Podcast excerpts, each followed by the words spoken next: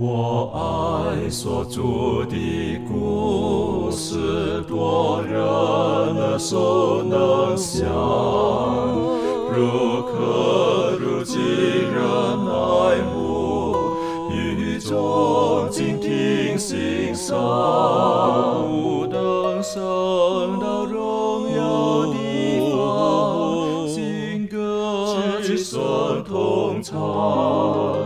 仍旧是主的故事，永远传讲不完。我很难说那故事，永垂不朽传万代，在天仍然的诉说主耶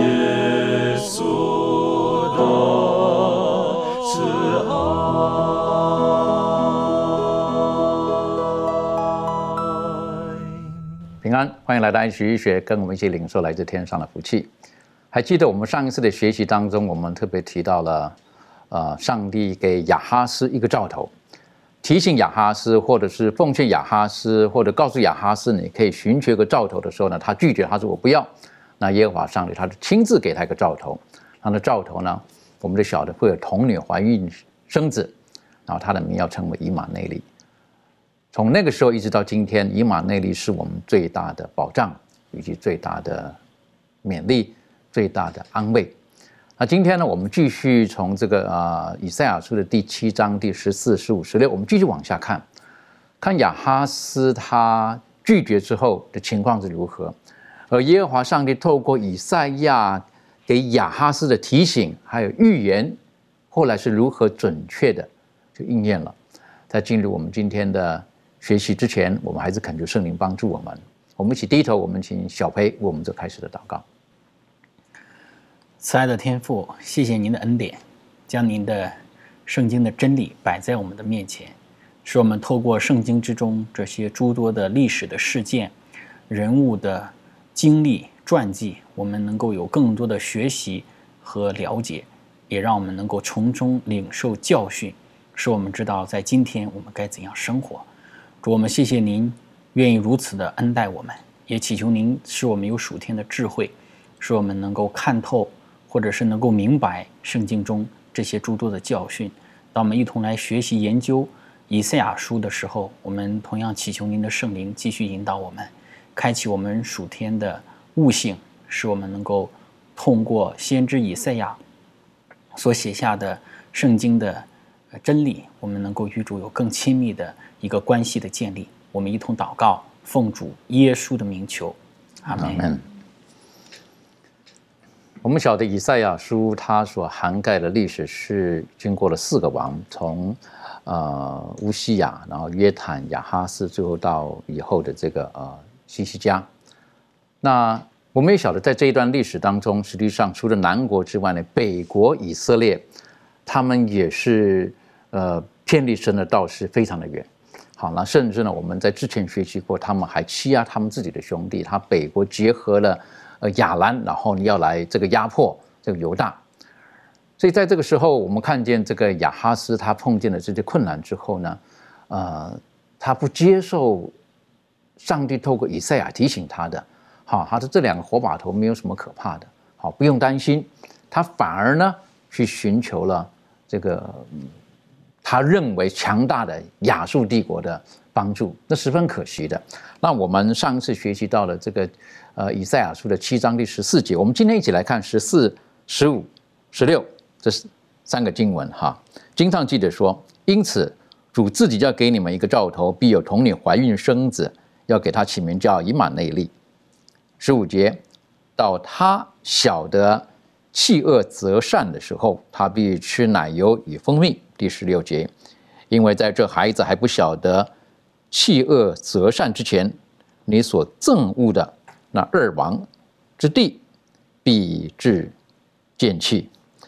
从这个地方，我们可以晓得，上帝已经透过以赛亚告诉了这个亚哈斯，很快的来攻击你的这两个王，实际上很快他们就会就会成为历史了。你不用太过于担心所发生的情况。然后呢，特别提到的是，他说到他小的弃恶择善的时候，他必吃奶油与蜂蜜。我们了解，在研读这个以赛亚书的时候，他用了很多的比喻，那有一些用了一些的诗歌的模式，用比喻的模式等等的。那如果我们只是看字面，可能很难明白是什么意思。我们晓得神他所爱的，他会会会拥抱，他会保护，他会给予，但有的时候他也容许他所爱的人会经过一些生命当中的苦难。在这个面提到的吃奶油与蜂蜜，有没有什么特别的一些的实质的意义，或者一些属灵的含义在这个里面？为什么提到这个孩子他会吃呃奶油与蜂蜜呢？呃，庭轩，你看了这个之后，你你个人呃有没有什么可以跟我们分享的？呃，我看了之后，我呃从圣经里面我们可以知道，呃，圣经时代所提到的这个奶油是凝乳状的牛奶。那其实呃，可以从出埃及记的三章十七节，或者是四世纪五章二十五节，这里面都有特别提到。即便是现在东方，呃，他们都会呃认为这个是一个呃非常丰丰富的一个象征。那牛奶和蜂蜜呢，呃，是指说在这个呃出产丰富的土地上，那。呃，所以暗示说，就是这个出食物的地方呢，是非常的丰盛的。如果连接在从刚才呃主持人所呃读的这个经文里面的这个兆头，然后一直连接到就是到他弃呃小的弃恶择善的时候，他必吃奶油与蜂蜜的这样子的一个意义呢，我想呃也是提醒到呃这个这个亚哈斯。呃，要去呃，耶和华要去告诉他说，其实呢，呃，你所担心、所害怕的事情，呃，我早就已经呃，已经为你预备好，要做一个这个保卫跟防范了。但是你却呃，就是像我们上一次所提到，你却呃，还是怀着一个很怀疑的心，然后不愿意去信任。神再次的提醒这个呃亚哈斯。那我想在圣经里面，我们可以知道说。将来呢，在以赛亚书的第七章二十三到二十五节里头，也特别的提醒，呃，这个犹大的田园跟庄园，他们即将会被亚述人所灭，所以这些人民，呃，包括就是我们可能看到的里面，呃，以色列人，他们将来都还是会被迫回到一个就是游牧呃族群的这样子的一个情况。那呃，牛奶与蜜之地这个地方呢？可见这是一个游牧的一个呃群族所拥有的这些丰富的食物，即便是在一个情况最糟糕的时候，上帝的帮助仍然会与你们同在。这样子，的确，所以等于就是说，以色列人他们本来可能是属于这个呃务农的，好，他们有地啦，可以种东西啊等等的，可是因为他们的不听话，可能他们就会改变了生活模式，他们就变得像刚刚您提到的。他们可能变成是牧放的了，好，他们可能没有办法再种种植东西了，因为在以赛亚书第七章的后面的经文当中呢提到的是，他这里种的东西呢没有用的，为什么？到后来呢都是荆棘呀等等会长起来了，等于说你的田地没有办法耕种，你不能再过着那种安逸的生活。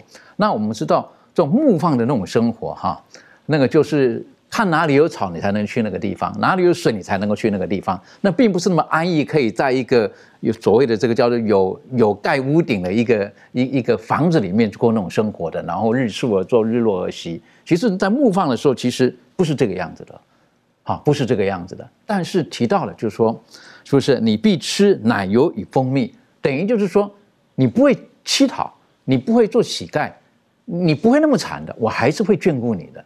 可是。会有一些的艰苦，好，我觉得有的时候父母出于爱，会让他的孩子去经历一些他必须经历成长的过程，甚至以至于付上代价。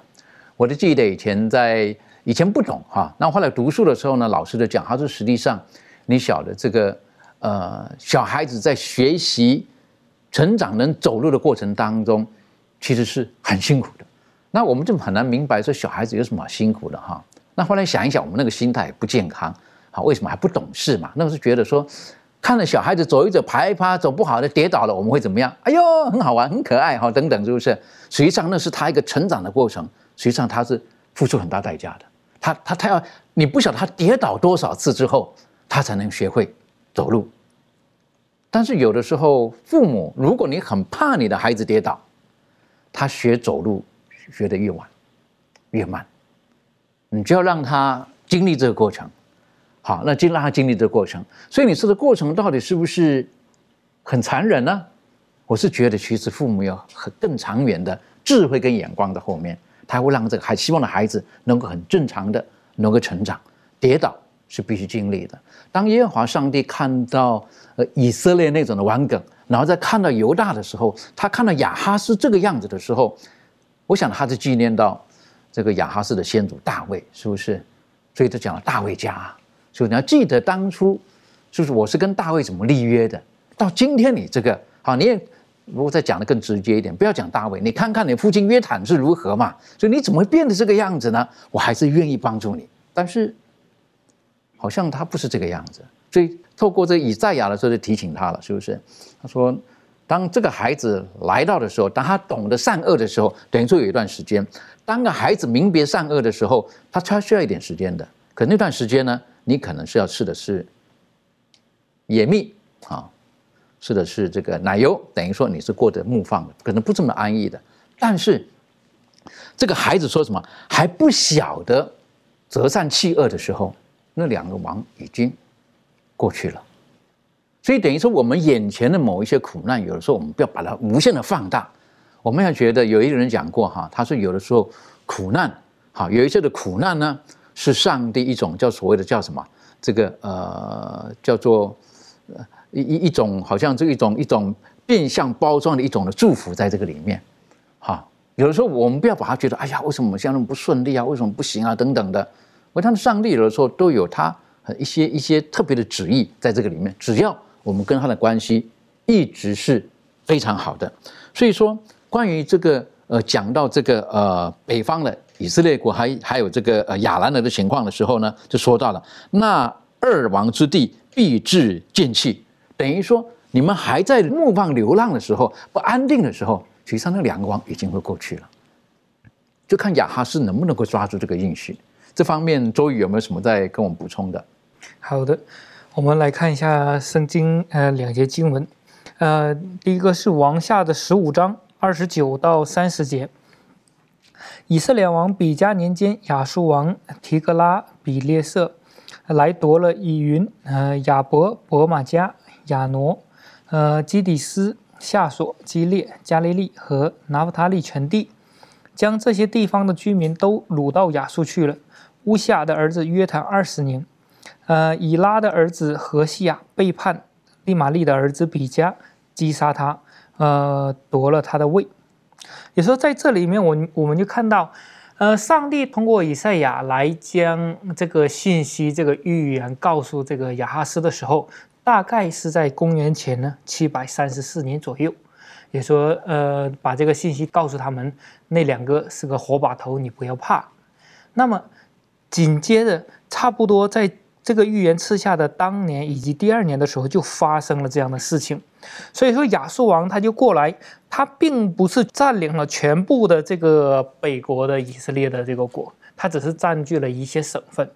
也说是什么停止了呢？就是说，当何西亚王把这个比加去杀害以后呢，他说：“亚述王，我现在来进贡给你，请你不要再继续那个呃掳掠了，我是听从你的。”之后他才停止，致使没有让全部的以色列国都被亚述国所吞掠。来，我们再看一下第十六章的七到第九节。列王记下十六章七到九节，亚哈斯差使者去见亚述王，呃提格拉比列色，说：“我是你的仆人，你的儿子。现在亚兰王和以色列王攻击我，求你来救我脱离他们的手。”亚哈斯将耶和华殿里和王宫府库里所有的金银都送给了亚述王为礼物。亚述王允应允了他，就上去攻打大马色，将城攻取，杀了利逊，把居民掳到了吉尔。也说，在这个主后大约呃七百三十三年到七百三十二年，呃主前七百三十三年到七百三十二年左右呢，也说这个亚述这个国王他就攻打了这个叙利亚的这个首都大马士。并且将这个叙利亚呢变成了亚述的一个省份。所以说，到了七百三十二年呢，也就是说，通过以赛亚宣布这个告诉亚哈斯这个预言之后两年之内，那么这两个王呢就已经被掳了，失败了。所以说，这个应验是很快的，并且让我们也看到，也让亚哈斯看到上帝的预言以及告诉他的没有落空的。但是这个有一个这个比较吊诡的地方哈，是不是这个亚哈斯他是寻求的这个呃亚述的帮忙，哎呦，就居然好像真的帮他的忙了哈，就把那个北国啦给给给处理掉了哈，是不是？可能他心可能会更顽梗啊，这个是亚哈斯，是不是？那我们看到在北方的北国，好，然后再看到这个亚兰，是不是？好，就是今天的叙利亚，是不是？那在那个时候亚述呢，他就把一些地方都收刮，我们晓得亚述越来越强大。那如果说我们是在北国的以色列，好，本身已经摇摇欲坠的这个国家，当我们看见了这一切的预言存在的时候呢，我们可能会会很容易就心惊胆跳，好，心惊胆跳。为什么？因为哇，这一下子这亚述这个大军压阵，那很快的。可是，在在整个过程当中，上帝透过以赛亚去提醒这个犹大，我与你同在。是不是你你不要跟亚述有什么关系？但如果我们略略知道以色列的背景的时候，我们晓得北国以色列跟南国犹大，他们两个的应该是说他们两个的这个呃势力，好，他们两个军力，他们两个的地的面积等等的，那不能相比的。北国大很多，南国真的很小，小小一小块而已，是不是？对不对？那那北国哇，那个时候如果我们来讲的话，南国这两个支派，北国是十个支派。这北国是强大的，可是北国的变成这个样子的，那南国犹大还有什么希望呢？没有什么希望的。可是最大的希望就是以马内利。但如果我们今天在北国的话呢？哇，我们看见了亚述从东边、西边，然后特别是从北边来的时候，大军压阵，那我想我们我们的心惊胆跳可能是理所当然的，啊，理所当然的。其实讲到这一段历史的时候，有的时候。我们选择阵营，如果今天我们在犹大，我们的心境如何？如果我们是在北国，哈，在这个呃以色列的时候，然后在比加，哈的这个，对不起，我这么讲，一个坏的王的代理之下，这回是，然后使整个国家卷入这种战争当中啊，等等的，然后还要去欺负自己的兄弟的时候，然后之后耶和华的预言来到了，他说你们很快的，是不是？你你你，这这个以赛亚书讲什么东西？他说什么东西？这二王之地必至见弃，等于说他们的国土会什么？被人家掳走了，就不再有用了，而且没有办法再耕种了，等等的。我想请问一下明兰，当碰到这种情况，亦或是今天有人告诉我们说明天有灾难临到的时候，我们如何回应？好，就很像这先知讲到了，是不是？很快的，那两个国家很快就灭亡了。那如果今天你在北国，你听了以赛尔这么讲的时候，你心里会如何？这方面你有什么可以跟我们分享的？嗯，那就像刚才主持人所讲的，就是。在我们的人生当中，啊，如果我们是他们的话，在这种环境当中，马上预言我们的人生或者是我们的国家就要灭亡的时候，我们内心当中是一个怎样的状态？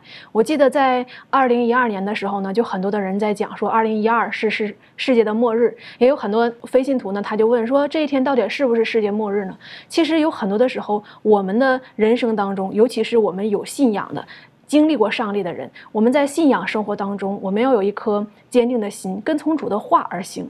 那哪怕我们所生活的地方，我们所面对的一个国家，我们所面对的状况是非常不好的，我们要相信上帝，他掌管这一切。就像我们在之前所学的，虽然乌西亚王他已经死了，但是上帝呢，他坐在那个宝座上，天上的宝座。这个即使世界当中的命运。动荡不安，或者是混乱不安，但是呢，上帝他掌管这一切，上帝是那永恒不变的主，所以在我们的人生当中呢，我们就要凭着信心，依靠上帝的应许。那作者在这里面呢，他也提醒我们说，要让我们看在这个彼得彼得前书呃一章十三节这里面的话，就是基督徒作为上帝的儿女、上帝的子民，要过一个圣洁的生活。在我们的人生当中，我们经历了失败，我们经历了一些许多的问题和一些可能要来临的事情。但是我们应该怎么样做呢？在这里面就告诉我们说：所以你们要约束你们的心，谨慎自守，专心盼望耶稣基督显现的时候所带来给你们的恩。你们既做顺命的儿女，就要效法从前蒙昧无知的时候那放纵情欲的样子。当我们做顺命的儿女的时候呢，我们就不要效法过去人生当中所有放纵情欲啊，在效法这个世界的样子。在我们的生活当中，信仰里面呢，我们也要约束我们的心啊，在。我们的信仰当中也要谨慎自守，就是专一，把我们的眼睛，把我们的那种盼望定睛在耶稣的身上，而不是转来转去。我们能不能得救？我们是否要灭亡？我们面临很大的苦难呢？而是我们真的知道上帝的应许会成就，上帝与我们同在，在这里面。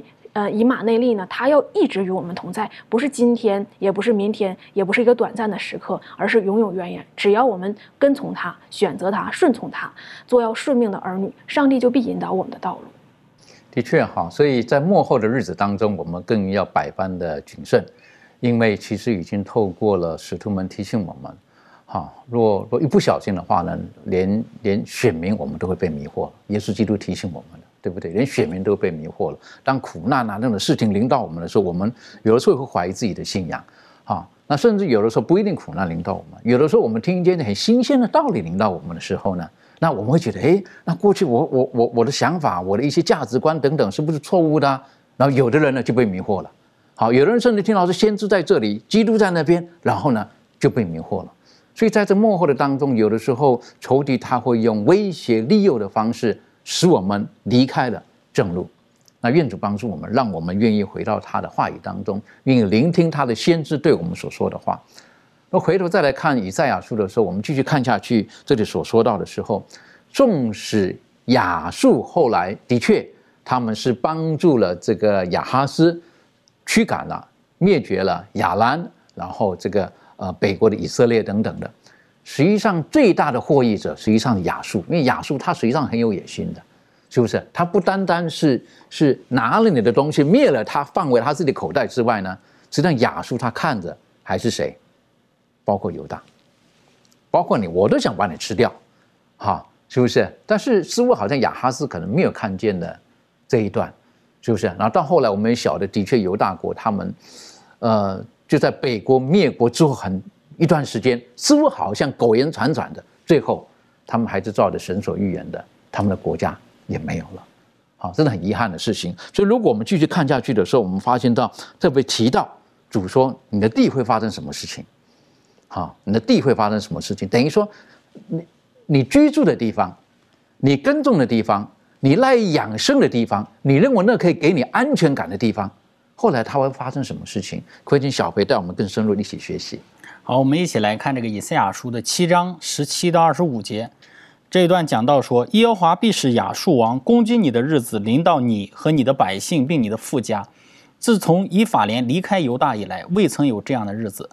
那时耶和华要发嘶声，使埃及江河源头的苍蝇和亚述地的蜂子飞来，都必飞来，落在荒凉的谷内、磐石的穴里和一切荆棘篱笆中，并一切的草场上。那时，主必用大河外令的剃头刀，就是亚述王剃去头发和脚上的毛，并要剃尽胡须。那时，一个人要养活一只母牛犊、两只母绵羊，因为出的奶多，他就得吃奶油。在境内所剩的人都要吃奶油与蜂蜜。从前，凡种一千棵葡萄树、值银一千舍克勒的地方，到那时必长荆棘和棘藜。人上那里去，必带弓箭，因为遍地满了荆棘和棘藜。所有又除刨挖的山地，你因怕荆棘和棘藜，不敢上那里去，只可成了放牛之处、喂羊践踏之地。那么，确实在这里，我们看到这一个先知以赛亚呢，他是一再的把来自于上帝的信息呢向亚哈斯讲述啊，希望亚哈斯呢能够将他的这个目光转向上帝啊。那么，面对这一个呃叙利亚，也就是亚兰和这个北国以色列的这一个呃侵略呢，他们。能够专心的仰赖上帝啊，不要去想着去投靠亚述。那事实上，这里头提到的这个亚述当时的这个君主撒曼以色，呃，这一个呃提格拉皮尼特三世呢，他是本身这一个呃这个君主就是一个亚述帝国很强的一个君主了，他也是不断的把他的这整个亚述帝国予以扩张的，他的侵略和野心都是很大的啊。历史学家也把他评断为他是可以说是新亚述帝国的一手的缔造者，所以就像我们前两周曾经也分享过的，那么呃提格拉皮列瑟三世呢，他本身就是说。亚哈斯不去寻求他的帮助，去驱赶这个呃亚兰，还有这个以色列的话，他都已经想要把这两个国家给吞并了。那这个时候刚好你来找我，那太好了啊，正中他的下怀。而且亚哈斯还把耶和华殿里的金银拿给他，他更开心了。所以在这样的一种情况之下呢，暂时的我们也看到这一个，就像今天我们的学科刚开始分享到的。那么这个提克拉皮勒斯也帮助了这个亚哈斯驱赶了这个叙利亚和这个以色列，但是接下来就麻烦了。第十七节就说了，耶和华必使亚述王攻击你，就反过来要攻击你了啊！他把这个以色列还有这个叙利亚哈予以侵略，紧接着他要攻击你哈。攻击你的日子要临到你和你的百姓，并你的富家。自从以法莲，其实这里以法莲指的就是以色列哈，用以法莲来代指以色列。离开犹大以来，未曾有这样的日子。所以接下来这个亚述的矛头就转向了犹大，那犹大接下来就惨了。所以十八到二十五节的这一段呢，就是在讲述亚述给这一个犹大国所带来的那个深切的一个灾难。然后呢，亚哈斯寻思着，哎，我这一个。找这个亚述帮忙，哎，把这两个侵略这两个火把头赶走了，我肯定接下来我的就是天下太平，国中这个就要进入盛世，百姓能够安居乐业了，我在王位上也坐得稳固了。岂不知这个时候呢，这个亚述王提格拉皮列瑟三世矛头一转，针对犹大了，所以这个就让我们看到了这一个下场，看到了亚哈斯去投靠这个亚述王的一个下场。在诗篇的一百一十八篇第九节说：“投靠耶和华，强势依赖王子。”很可惜，亚哈斯他没有看到这一点啊！投靠耶和华，强势依赖这个亚述王，他很可惜，他没有看到这一点。但是不管怎样，呃，作为先知以赛亚呢，他奉上帝的旨意和奉上帝的差遣，把来自于上帝的旨意与讯息传达给亚哈斯。那么最终可能当下并没有马上的，呃，以赛亚所宣扬的这个信息带来很好的一个，呃，马上这个预言就应验了。但是后来还是应验了。所以这个，呃，《先知与君王》这本书当中就说了，众先知屡次的邀请犯罪的以色列啊，能够转回效忠耶和华。他们恳劝是最亲切的。当他们站在百姓面前苦口婆心的劝勉众人悔罪改过时，他们的话语。终于结出果子来，荣耀上帝。所以先知所讲的话啊，你只可以听从的，或者是顺服的。你不听从、不顺服，最终的结果肯定就是不好的一个下场。所以这个是亚哈斯他做出他的选择，最终我们所看到的一个结果。这是非常遗憾的一件事情哈。实际上已经提醒他了，告诉他会有这个结果了。嗯。很多时候哈，其实当我们在研读圣经的时候，其实圣经已经告诉我们世界最终的终局是如何，但有的时候我们还是不愿意接受，我们不愿意相信，因为没有见到。好，我们还是喜欢顺着我们自己当下的感觉去做我们人生当中的选择。所以，当我们看见这个呃以赛亚他提醒亚哈斯，最后你跟你的百姓下场会如何的时候，我认为如果亚哈斯这个时候他愿意悔改，好。耶和华上帝他会回转的，但是他还是走偏行他自己的路，而且我们晓得他越走越偏了。当他发现亚述要来攻击他的时候，他还是不寻求耶和华。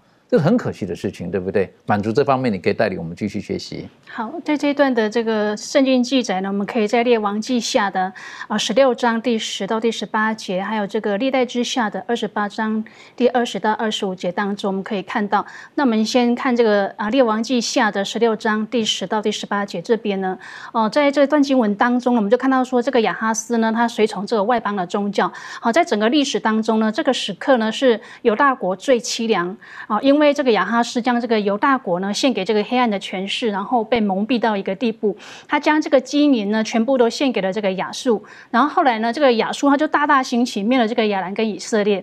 那亚哈斯呢，他做了一个最大的错事呢，就是他依靠这个亚述，好灭了这个以色列。那以色列被灭呢，对这个犹大是一点好处都没有的哈。后来我们也看到说，这个犹大他就因为这样进入这个灭国的危机。那以色列和犹大呢不能够合一呢，乃是因为啊行这个邪术。那我们知道这个北国以色列行邪术，那犹大呢他也是行邪术。那邪术它所带来的就是这个仇恨啊，导致这两国不能够合一。那亚哈斯呢，他不但不投靠上帝，他更做了一件在这个犹大国当中呢从未发生过的一件哦，这么讲说是蠢事啊，哦。他就是改变了这个圣圣殿的样式。好，当他去这个大马色迎接这个亚述王的时候呢，他看见了一个大坛。好，他把他这个样式呢抄下来，然后再吩咐人，好，在这个圣殿当中来建造啊，并且把这个圣殿当中的这个铜坛呢，把它移走了。好，把这所有要献在这个铜坛上的祭呢，都献在这个大坛上。所以，他把这个圣洁的物呢玷污了，把圣殿的物件呢变成这种世俗化。那从前呢，我们知道他呢是一边拜这个耶和华嘛，然后一边拜这个偶像。可他现在是把连拜耶和华的那一份呢，都完全献给了这个啊撒旦。那这表示说，他不要再以这个啊耶和华为上帝，而是选择这个大马色的这个神。那在历代之下二十八章的二十到二十五节，那这。这当中呢，我们看到这个以斯拉，他在写这段历史的时候呢，他就啊让人看到这个人性的一个软弱啊，他特别看到说人呢可以顺服，因为顺服呢拿蒙福，但是也可以因为呢选择行恶呢来败亡。那我们看到这个亚哈斯王啊，他并没有跟从他这个父亲，啊他是选择这个行恶，在这个这一节的这个当中，他讲他说他寻求亚述的帮助呢，不依靠这个耶和华，所以他就行了这个亚他家的这种道招致的这个败亡啊。所以呢，我们在呃。这两段的记载当中呢，我们就看到说，呃，如果当我们呃在求这个上帝呢，啊，给我们一颗谦卑敬畏上帝的心的时候呢，其实啊，我们可以在啊任何的环境当中呢，我们都能够全心的向着主啊，那做一个聪明有智慧的一个选择，就不至于像这个亚哈斯这样子，他啊就是明知不对，他还要去做，更没有看到自己的错处，所以导致他后来这个灭亡。所以呢，当我们啊求主愿意啊帮助我们有这个谦卑敬畏的心的时候呢，我们才能够不断的哈去领受从主那边啊要给我们这种恩典，然后蒙主的这个约纳跟这个主的帮助。那这样在啊，我相信如果我们这样做的话呢，也也许这个亚哈斯他有这样一个转变的时候，他的结局就不至于是灭亡的。的确哈，当我们看见的时候，奇怪怎么会一个敬拜上帝的一个国王，然后有那么大的一个转变？好，然后呢，就一看见一个神庙，哈，就把它画图下来了。然后呢，一样画葫芦，哎，我来做一个，是不是？然后把耶和华的殿呢改了，然后把那个打掉、拆掉，好，然后然后他开始拜了，是不是？那真正我们晓得，到后来我们在看，如果看历代之下的时候，晓得哈，当亚述要攻击他的时候，他跑去寻求亚兰的假神，啊，我觉得这个这个国王是，呃，不可思议哈。但是一不小心，可能我们也会这个样子啊。对不对？有的时候我们人在危难当中的时候，我们就抓住那可可看见的、可摸到的、可听见的，还有人就讲说这个好，我们就会去了。我们忘记寻求去寻求神了。那最容易看到一个例子，就是当一个人他身体被病痛折磨的时候，如果有人跟他讲：“哎，听说这个东西有效啊！”他很快就尝试了。哎，听说。这个人去看某某人的时候很有效果啊，他于是尝试了。为什么？因为他本身在苦难当中。那实际上有的时候我们忘记了，我们应该到最伟大的医师耶稣基督面前，寻求他的帮助，那才是最好的。但有的时候我们人就比较容易偏向于看得到、摸得到的。圣经再再的提醒我们，我们要很小心，我们要很小心。这方面，庭炫有没有什么呃分享的？嗯，对，呃，我想我们每个人的。呃，经历呢都不一样，但是就雅哈斯他这样子的一个行为，我们可以知道他就是趋向于这种看得到、摸得到、感觉得到的一个做法。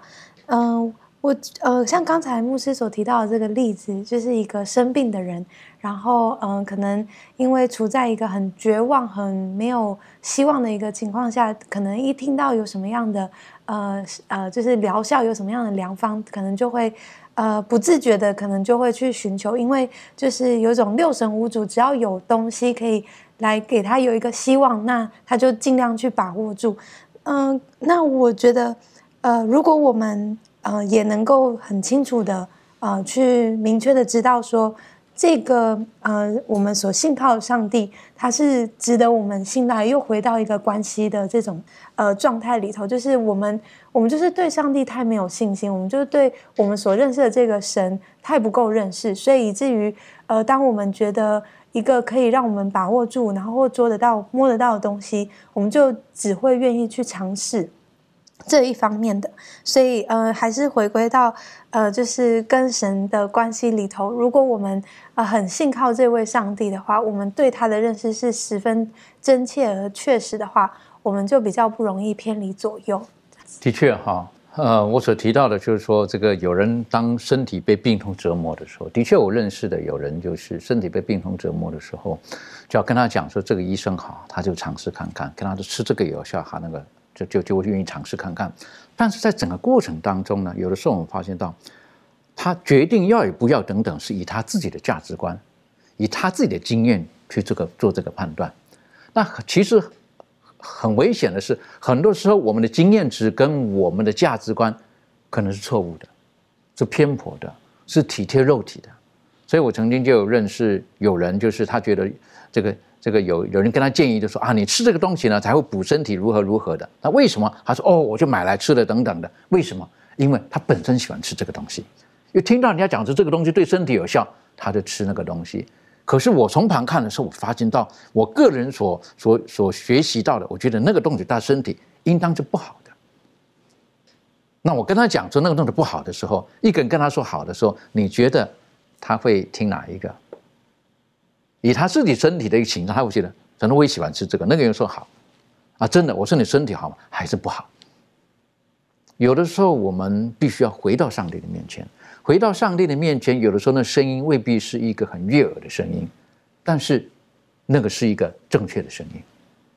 所以求主帮助我们，让我们在特别在这幕后的日子当中的时候，其实我们从圣经当中看到很多很多的例子了。我们不要走在亚哈斯的路上，是不是？就顺着自己的想要做的事情，然后去做，以为所做的事情对自己有益处，没想到害了他自己的全家，害了他整个的国家。我们晓得，如果照圣经的这个记录的时候，从那个之后，哈，亚述他回头来的时候，慢慢的亚述人就在以色列人当中居住了。当然，主要开始还是在北方，就居住在那边了。等于说，我们说叫做兵城临下，这是吧？兵临城下，是不是？已经已经到门口了，对不对？亚述他本来是很远的地方，他灭了以色列，就在你隔壁了，所以他随时就可南下，立刻就把你消灭了。而在这个时候，亚哈斯他还是。不愿意回到上帝的面前，这是很可惜的事情，很可惜的事情。之后，上帝又再一次找这个以赛亚，是不是？你你你写上个板子，对不对？这故事很有意思的哈。我我我有的时候不大懂啊。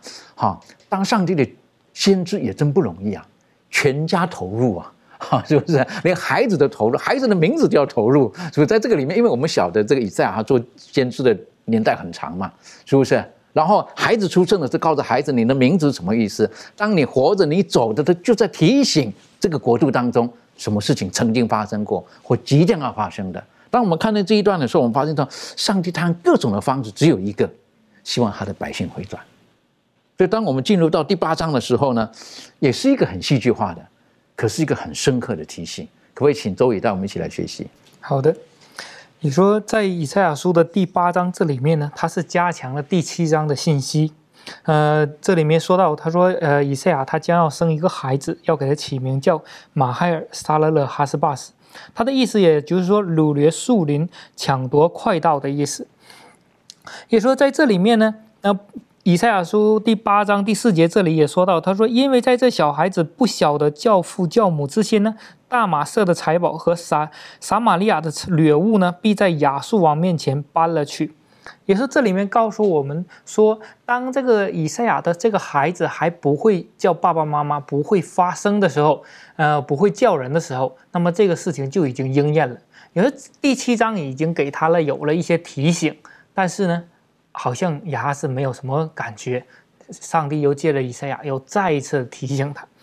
所以说，在这个接下来第七、第六节和第七节这里就说到了，说上帝看到这个呃，这个呃亚哈斯呢说这个百姓已经厌弃了，呃西罗亚这个所流的水呢，也说代表的就是他厌弃了上帝所给他的这个保证的一个信息呢，他选择的是什么？是亚述，他去投靠的是亚述。所以说也呃接下来第七节这里也说到说亚述和他所有的权势呢，必漫过一切的水道，涨过两岸，必像洪水一样，也将这个犹大国也掳掠过去。也说，在这个以赛亚的这个儿子的名字里边呢，讲到了掳掠树林、抢夺快道。他不单单是给北国以色列的，他呢也是指的是犹大国的。所以说呢，在这里面我们看到，最后亚述人呢会遍布所有的，不单单以色列国，也遍布了犹大国。但是呢，在这里面是呃第十节这里还是上帝呢，最终还给与上帝存留关系的人呢有了一个盼望，说上帝。也会与我们同在。也说上帝没有抛弃这呃剩下的人。也说上帝与我们同在这个词呢，也在这个以赛亚书当中是贯穿以赛亚书的一个主题。上帝告诉我们，他没有离弃我们，他会与我们同在。所以说，虽然说上帝会惩罚呃他的子民，当他的子民不相信他的时候，会惩罚、会受苦、会流放啊这样的方式呈现，但是上帝会与他们同在。所以说，在圣经当中，我们可以常常看到一个很有意思的事情：当上帝去惩罚他的子民的时候，最常用的方式就是流放。不论是亚当夏娃从伊甸园出来，还是该隐犯错了之后让他呃出去，上帝很喜欢用这个流放。像以色列人呢，在埃及受苦，有时候希望在这样的生活当中，有一天他能悔改。回到上帝的面前，因为在那时刻，上帝依然与他同在，也会将他召回，再一次回到上帝给他的应许之地。的确，所以，呃，在这个情境之下，当然亚哈是可能不喜欢听到这种的消息，但我还是很佩服以赛亚，啊，是不是全家的投入，然后。如果是我们来讲，哇，亚述要来了，可能我第一个先跑啊，是不是？我都知道这消息，内幕消息了，我还不逃命呢？我先逃命嘛，是不是？没有，全家投入，而且本来是以赛亚，啊，还带着他大儿子，现在呢，什么妻子都出现了，是不是？然后还没有出生的二儿子，已经名字都写好了，等等的。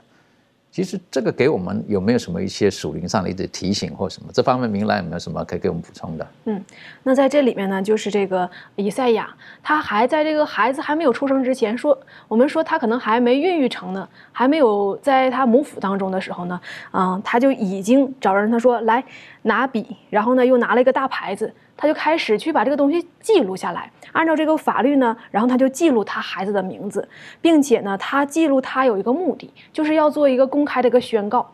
哎，大家都证实了我这个孩子他的名字和含义。然后呢，等到将来以后要发生这件事情的时候，这件事情来临的时候呢，就证明上帝所说的这件事情是真真实实的。从他呃还没有发生之前，甚至这个孩子还没有成型的时候，就已经预言了，说明上帝的话是真实的，是可靠，是可信的。那么在这里面呢，他就特别有这个意思，就是要提醒人。啊，相信上帝所说的话。那么今天很多的时候，在之前的时候，这个亚哈斯啊，他们都不信上帝的话，甚至他去拜一些假神，拜那些偶像，他也不愿意选择求上帝给他显一个凭据。而今天的时候呢，这个以赛亚的这种举动，就是上帝特别要做一个记号，将来别人一再提到他儿子这个名字的时候，就想起哦，原来这个儿子还没有出生的时候，上帝已经预言了，预言了我们当时的结果。但是呢，我们没有选择顺从上帝，我们还是悖逆，结果还是遭致灭亡。所以，当他们去想起到他的儿子的时候，想起到这个看到这个牌子的时候，一听到这个名字的时候，内心当中就应该觉悟，就应该反思，就应该悔改。所以，今天上帝要是给我们一些预兆的时候啊，就像以赛亚一样，他就提前知道这件事情的时候，就像今天我们知道世界末了要发生什么样的事，我们内心当中不是说知道就完事儿了，结束了，跟我无关，没关系。而不是这样的，我们应该是选择在上帝面前谨慎，在上帝面前把思想、把注意力集中在他的预言之上，然后呢，做一个悔改的动作，能够使我们自身得到这个改变，也使我们周边的人能够得到上帝的福惠。的确哈，就是呃，我们周边的人可以得到祝福，我们自己本身也能够走在一条正确的道路上面。但是像雅哈这个样子，他一错再错。好，我想请问一下，这个满足，实际上有的时候。呃，有的时候我们一不小心会，不可以讲一不小心了哈，就是明知故犯，对不对？那不是一不小心了哈。有的时候明明明就知道那不对的事情，可是我们偏向我们肉体的一些的喜好，我们就去做了一些不正确的事情。实际上这个是是很遗憾的，在奔往天路当中，怎么样子我们？我们可以避免或怎么样，我们可以得胜？这方面你有没有什么可以补充分享的？好，我就看到呃，这个这些经文的那种记载，我就常常在想，呃，就假如说，不管是这个北方的计谋，还是这个南方的计谋，那我们看他到这个最终，他还是都是要落空。好，那因为呢，这个上帝他在这当中掌权，那这个呢也在在的提醒我们，就是说，不论我们今天面对呃何样何种的这种艰难哈，我们想尽办法。啊，但是呢，我们都还是只是呃，按照自己的这种能力跟我们眼前啊所看见的这种来思考，我们并没有把这个上帝呢啊计算在内。所以呢，当我们思考的时候呢，我们要做的一个选择就是说，要啊凡事呢先求问上帝。那凡是上帝定义要成就的事情呢，就必定要成就啊。即使说我们不顺服啊，听从上帝的话，从这个亚哈斯的这种啊事件当中，我们可以看到啊，上帝。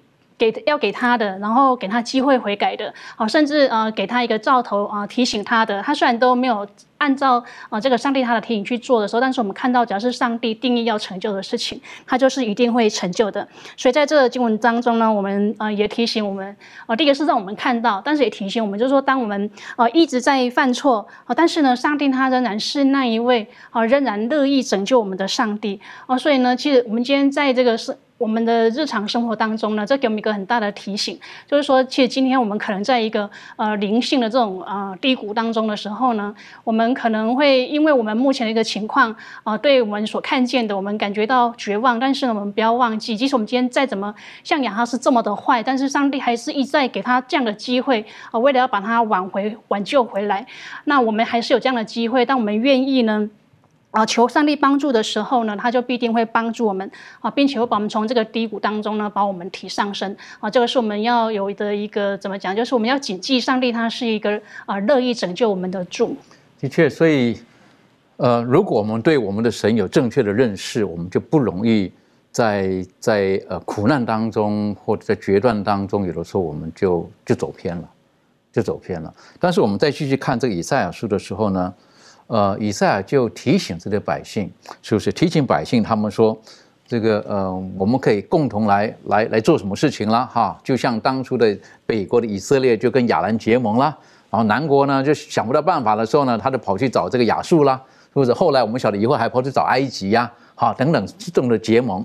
那实际上呢，应该他会找亚述，实际上因为他内心当中有害怕，他怕什么？他可能怕北北国以色列跟这个亚兰的结合。是不是？那后来呢？当亚述来的时候呢，他可能内心当中害怕。可是这个地方提醒我们哈，这个先知告诉他们，他们所怕的你不要怕，你真的该怕的你还是要怕，才是要怕才对了。当然讲的这个怕字，这个时候哈，这个在圣经当中说到这个字的时候，原文这个字亦或是英文这个字的时候呢，它它是有多重的含义在里面的。好，多重含义在这个里面的。那个怕不是有时候我们觉得是那种畏惧而已。是不是？那怕有很深的一些的含义在这个里面，可不可以请小贝带我们更深的做这个学习？好的。那么当我们讲到说我们怕什么的时候呢，表明我们内心当中是充满胆怯的，然后也是觉得，呃，某一样东西、某一件事或某一个人让我们心里头没有平安，然后里面觉得，呃，很畏畏缩缩的一种感觉。但是呢。在圣经当中讲到这里的这个怕，或者我们用另外一个词，圣经当中讲到的敬畏这个词的话呢，我们就能够更深的去了解，那么上帝在这个地方透过先知以赛亚所说的这个怕，它的含义是什么？事实上，敬畏这个词呢，在原文当中，它不是我们刚刚所讲的那种，你不害怕某样东西，然后导致你心里头会因为看见某一样东西，遇到这样的一件事情，你会感到萎缩、畏惧，不是这个。其实它有几个含义了。在敬畏这个词呢，它至少有三个层面的含义。第一个，就是以一种极深的、极虔诚的一种方式来去对待上帝，它有一种的。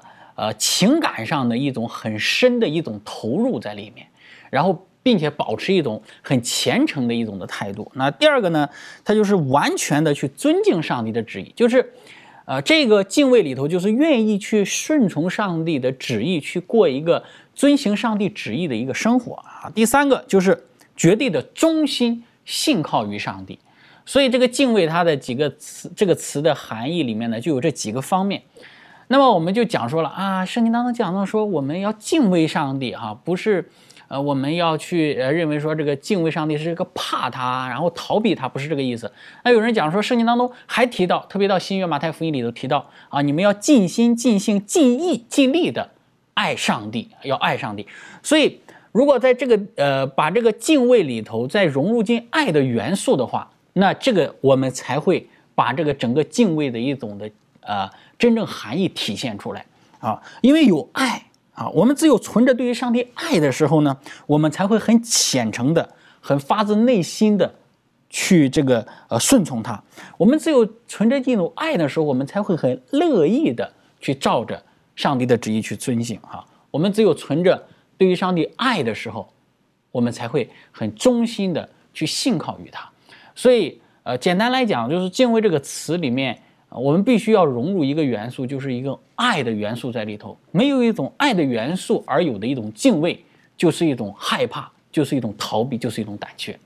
的确哈，所以这个讲到这种害怕的时候呢，刚刚很谢谢您提醒我们，就是圣经当中的翻译讲到用敬畏。好，我觉得这个是呃修饰的比较好一点。但如果说英文来讲 fear，哈，它就有很多的含义在里面。哈，可能害怕。是不是我们面对神需要害怕吗？还是需要敬畏？但英文就是 fear God，好，敬畏上帝，好像也也很害怕这个上帝。好，那这个呃原文实际上这 fear 它有很很多层面的意思在这个里面。那实际上我们对于我们的父母，如果关系好的时候，好关系很好的时候，我们尊敬他，但是我们可能不会这么的怕他。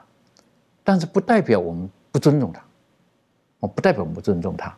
但是如果说当我们自己本身有一些事情做的不妥当的时候，我们看见父母就会什么，可能就会有一点害怕在这个里面。为什么？因为我们是错误的。但是圣经更告诉我们了，刚才这个小佩一直在提醒我们，其实敬畏上帝要跟爱连接在一起来思考的，连接在一起来思考的。是不是这方面？呃，庭炫有没有什么可以跟我们分享的？嗯，对，嗯，我想到小培刚才所提到的这个敬畏跟爱的元素，我想，呃，神的诫命里头，呃，这个跟呃反映出上帝他爱的品格，就是非常的呃一一致的。所以有了呃神的爱，嗯，有了神的诫命，呃，会帮助我们，让我们可以在。呃，面对上帝的时候是存着这样子敬畏的心。那我我也想到说，上帝他所赐的呢是刚强仁爱的心，而不是胆怯的心。所以，呃，如果说这两者有有冲突的话，我想，呃，就延续刚才呃小培弟兄所说的，这里头如果有爱的元素在里头，或者是说，当我们在认识这位神的时候，他是他是不会把这个。嗯，爱挪除，然后而把律法分开的话，那嗯，我们就可以更正确的去嗯面对我们的上帝。嗯，的确，所以所以有的时候，呃，我们如果对上帝的关系建立在一个不正确的基础上面的话，是很危险的。就像亚哈斯一样，他碰见这大困难的时候呢，他居然不寻求上帝，跑去找交鬼的，这很麻烦了。请各位请明兰带我们一起学习这一段。嗯，那在这个以赛亚书的第八章这个十六节到二十二节呢，这段经文就讲到了，当这个人去不寻求上帝的时候呢，就去寻求那些交鬼的。在这个嗯带下的二十八章当中，也是讲到了这段故事。那么我们首先看到，在第十六节的这里面就提到了，他说：“你要你要卷起律法书，在我门徒中间封住这教训，我要等候耶和华。”我要等候那掩面不顾雅各家的耶和华，我要仰望他。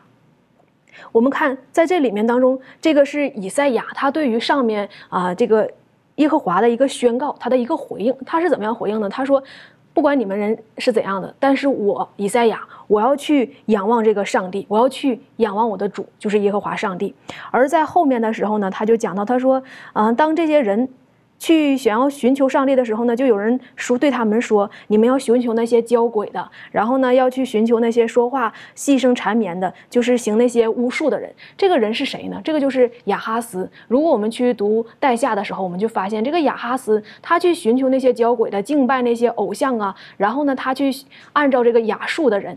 当这个灾难来临的时候，战争来临的时候，他不是求问上帝，他而是寻求那些行巫术的，敬拜那个亚述他们的神。所以在这里面呢，就特别提醒我们，后面他就说到了，他说：“百姓不当求问自己的上帝吗？岂可为活人寻求死人呢？”那些死人有什么好寻求的？那些死人他都死了，现在发生的事情他们都不知道，为什么要去寻求他们？而最后有一件很重要的事情，就是人当以训诲和法度为标准，他们所说的若不与此相符，必不得见晨光。我们就将以上帝的话为我们人生的当中的标准，而背逆上帝的结果呢，就在后面讲到了，他们在黑暗当中，他们是在灭亡当中，在乌云当中笼罩着他们。的确，当我们看见这个亚哈斯后来走到如此败亡的地步的时候，我们会胆战心惊的。啊，甚甚至他去求问鬼，就是不求神，他就求鬼。在这个世代当中，实际上还是有的，特别在幕后的日子当中。好，我就知道有人，啊，他就好奇，好，想要接触一些这种事情，不要轻易的尝试，连碰都不要碰，是不是？我我们无法战胜的。不要低估这些魔鬼的力量。好，我就看到，就他们被战胜了。那有的时候经过很长的时间无法脱离出来的。啊，为什么？因为他们不愿意把自己再一次的完全交给上帝，像亚哈斯一样，很可惜的。最后三十秒，我们可以请庭先为我们做今天的一个小结。嗯，是那呃，透过这一刻呢，我们可以看到雅哈斯虽然其实他的这个悖逆，然后跟他的选择，但是我们还是可以看见上帝呃对他施加的这些怜悯跟慈爱，甚至是透过以赛亚他们甚至全家的这样子的一个行动跟付出，也让呃我们再再知道上帝他这个呃连续跟他要赐给我们警告跟盼望的信息。那我们也愿意相信，只要是我们愿意呃回转。向神的话，我们都能够得到这样满满从神而来的赐福。的确，亚哈斯所要走的路不是个正确的路，而耶和华上帝透过以赛亚提醒他所要走的路，也许不是一条容易走的路，但是上帝已经给他应许了。他说：“我必与你同在。”愿神帮助我们，让我们在这幕后的日子当中，也许我们人生的路现在经过是一个苦难的路，但我们握住这个应许，以马内利。上帝会与我们同在，只要我们愿意顺服在他的旨意当中。我们一起低头做祷告。父上帝帮助我们，让我们今天的学习当中，我们晓得亚哈斯虽然偏行己路，但主你并没有放弃他。你透过你中心的先知以赛亚他们全家来提醒当时的亚哈斯，其实也是提醒今天的我们：如果当我们选择错误的道路的时候，那个灾难祸患会迅速的临到我们。但你也告诉我们，纵使有的时候表面上我们看见仇敌似乎得胜了，但主你能掌权。我们握住的应许是以马内利，耶和华上帝你会与我们同在，帮助我们，让我们顺境的时候我们学会献上感恩，在逆境的时候我们学会完全的依靠，直到主耶稣基督再来的时候，愿我们的信心在主的面前能够像明灯一样越来越亮，帮助我们。让我们不单单自己获得，也愿意把我们所得到的与人分享。谢谢主，你爱我们，奉靠耶稣基督的名求，阿门。